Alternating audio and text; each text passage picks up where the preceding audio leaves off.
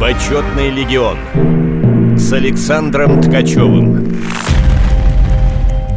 В последние месяцы внутри НХЛовского сообщества циркулирует устойчивый слух о том, что в ближайшем будущем, вероятно уже в следующем сезоне, Национальная хоккейная лига проведет матч на открытом воздухе в штате Флорида.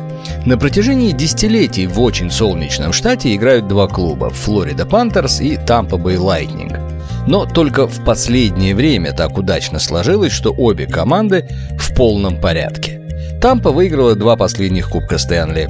Флорида – одна из сильнейших команд и фаворитов сезона нынешнего – и вот провести игру на открытом воздухе во Флориде между двумя командами этого штата – красивая и явно удачная идея.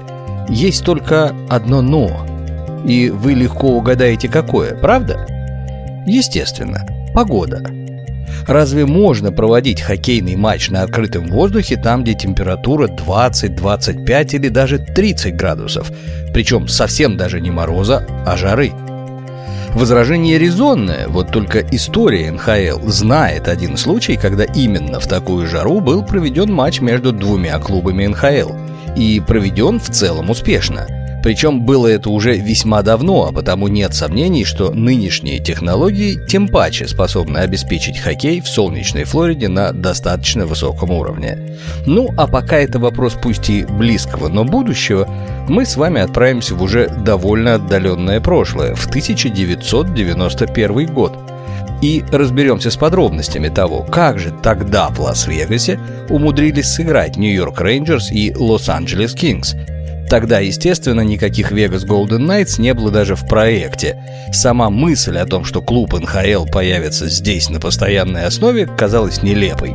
Впрочем, как раз от нашей истории можно вести отчет того, как эта идея постепенно стала превращаться из сказки в быль. Лас-Вегас весьма особенное место, что понятно каждому, кто там бывал – но даже тем, кто там не бывал, понятно, что почти официальное название «Столица игорного мира» — это вам не фунт изюму. Для нашей истории про Вегас стоит понимать, что в стремлении заполучить себе лучших клиентов, лучшие казино и отели не просто создают шикарные условия для клиентов, они еще и выпрыгивают из кожи вон в плане развлечений – по сути, для приезжего Вегас готов предоставить развлечений ощутимо больше, чем даже центр Нью-Йорка или Голливуд. А все из-за конкуренции, борьбы за клиента и еще создания правильного настроения. Мало ведь просто построить уйму казино и игровых залов, понаставить повсюду почти вплоть до туалетов игровые автоматы. Мало. Нужно, чтобы клиент был в правильном настроении, чтобы поиграть. А правильное настроение – это настроение хорошее – как известно, народ хочет хлеба и зрелищ. Для правильного настроения в Вегасе это должен быть не просто хлеб, а отличные рестораны и кафе и уйма всевозможных культурных развлечений на всякий вкус и кошелек.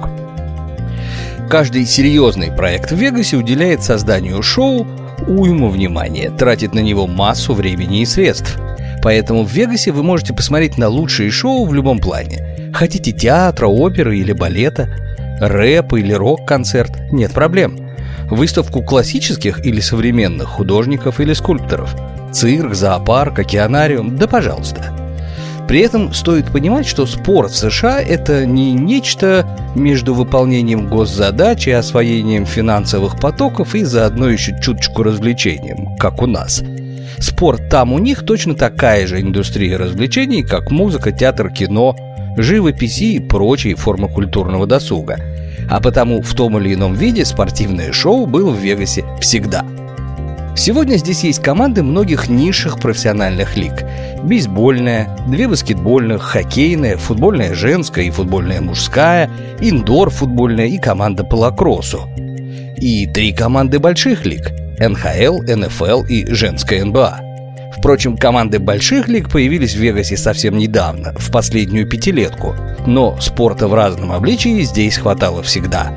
Особенно в плане каких-то гала-представлений, автомобильных гонок или отдельных матчей за звание кого-то. Ну, скажем, чемпиона мира по боксу. Ну и всякое такое прочее. Изобильно и круглогодично. Один из главных передовиков производства в плане спортивных развлечений в Вегасе – это казино Caesars Palace. Именно они, к примеру, проводили дважды у себя этапы не каких-нибудь автогонок, а самой Формулы-1. Про более простые и упоминать не будем. Так что, когда речь заходит о чем-то имеющем отношение к Caesars Palace, это всегда что-то роскошное и дорогое так и место, где состоялась игра НХЛ в 1991 в переводе на русский звучит как «парковка». Но это парковка Caesars Palace, так что обычные парковки похожи на нее как бумажный самолетик на настоящий авиалайнер. Это громадное рабочее пространство с богатой историей проведения спортивных и развлекательных мероприятий. Помимо автогонок, собиравших по 45 тысяч болельщиков на трибунах, это, скажем, последний большой бой Мохаммеда Али, где он проиграл Ларри Холмсу в присутствии 24 тысяч человек. Разнообразные соревнования по бодибилдингу и гимнастике, всевозможные теннисные турниры и кое-что значительно более близкое к хоккею. За три года до нашего матча в 1988 тут проводили турнир по фигурному катанию, причем даже в еще более жарких, чем обычно, условиях. Идея, что вот, мол, у нас все есть, а хоккея почему-то ни разу не проводили, пришла в голову президенту Caesars World Sports Ричу Роузу. Caesars World Sports – это, соответственно, та часть компании Caesars, которая занимается организацией и проведением спортивных мероприятий. Хоккейная муза посетила голову Рича Роуза после проведенного турнира по фигурному катанию в 1988 Роуз был болельщиком Рейнджерс, так что с выбором команды его мечты все вроде бы было понятно изначально. Впрочем, тут важно было заинтересовать НХЛ, а не отдельный клуб. Отзывы о турнире по фиг-катанию были смешанными. В том плане, что здорово и круто, что такое устроили в жарком климате. Молодцы, но много замечаний. Тем не менее, НХЛ при любом руководстве всегда была лигой, готовой прислушиваться к идеям. Особенно если идеи эти еще и потенциально прибыльные. И поэтому Стив Флетоу, который на тот момент был директором НХЛ по маркетингу, разрешил Роузу пообщаться с руководством клубов. Тот начал не с Рейнджерс, как вы могли бы подумать, а с Лос-Анджелеса, который территориально недалеко и тоже, понятное дело, в теплом климате. Хотя, конечно, играет не на улице. Пообщался Роуз сперва с вице-президентом Роем Млакаром, а затем с владельцем команды Брюсом Макнеллом. Руководство Кингс изначально было несколько ошарашено идеей, но быстро прониклось и гарантировало участие команды, если все остальные вопросы удастся решить. И вот уже тогда Рич Роуз обратился в Рейнджерс, болельщиком которого, напомню, он являлся. Рейнджерс, как и Кингс, загорелись идеей сыграть в таком необычном матче. Так что Роуз заполучил сразу две команды НХЛ, готовых рискнуть ради нового опыта, ну и, понятное дело, некой прибыли. Наличие не одной, а сразу двух команд НХЛ позволяло придать игре официальный статус. Скажем так, настолько официальный, насколько можно было в таких экспериментальных условиях.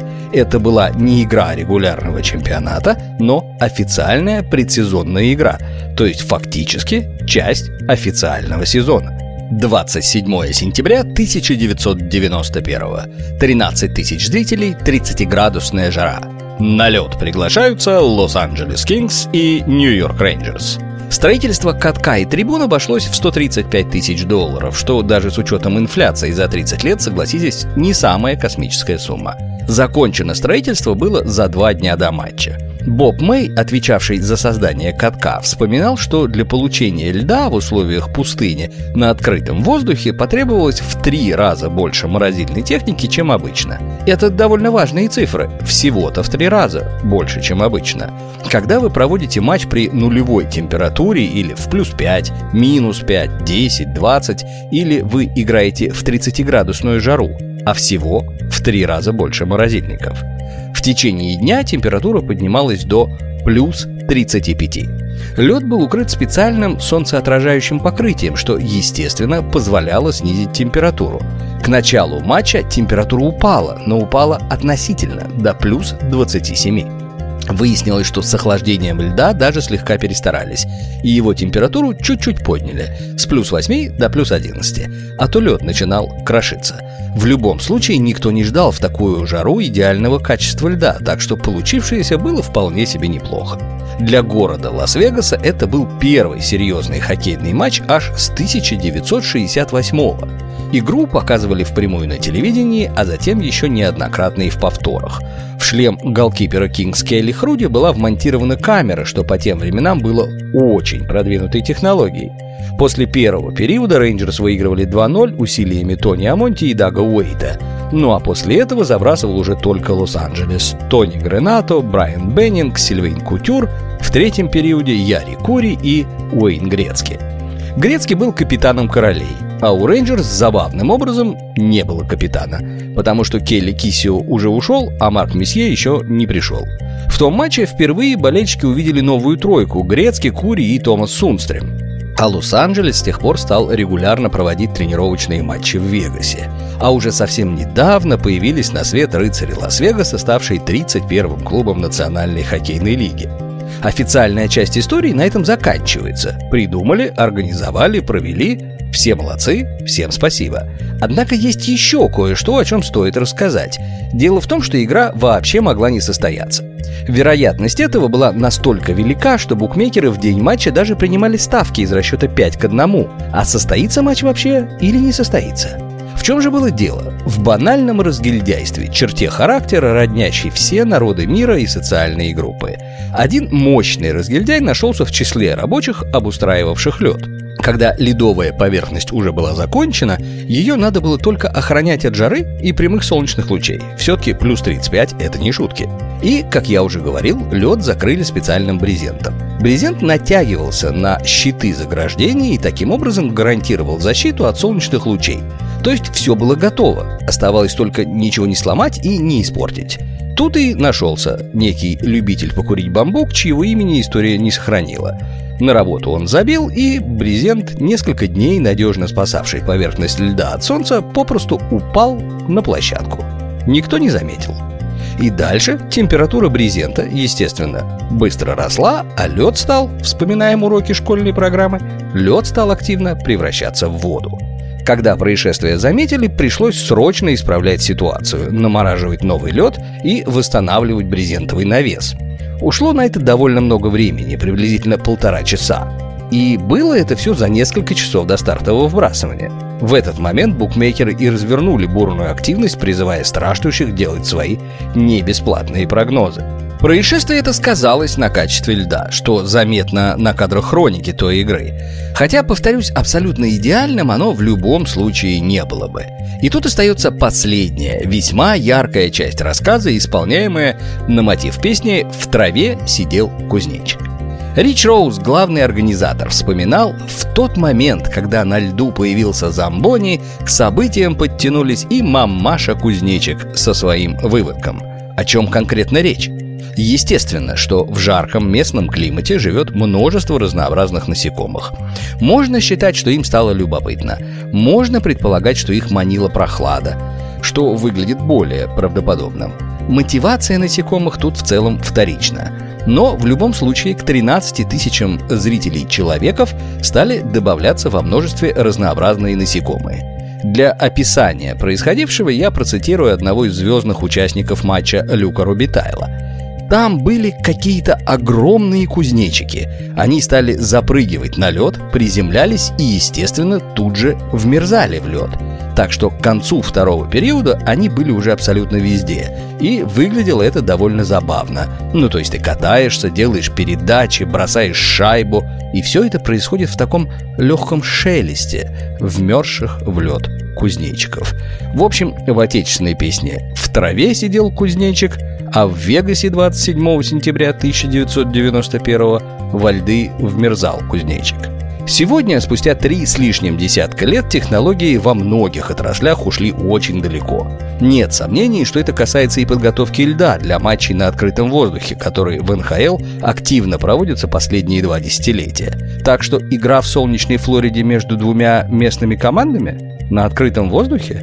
А почему бы и нет, местным кузнечикам понравится. Почетный легион.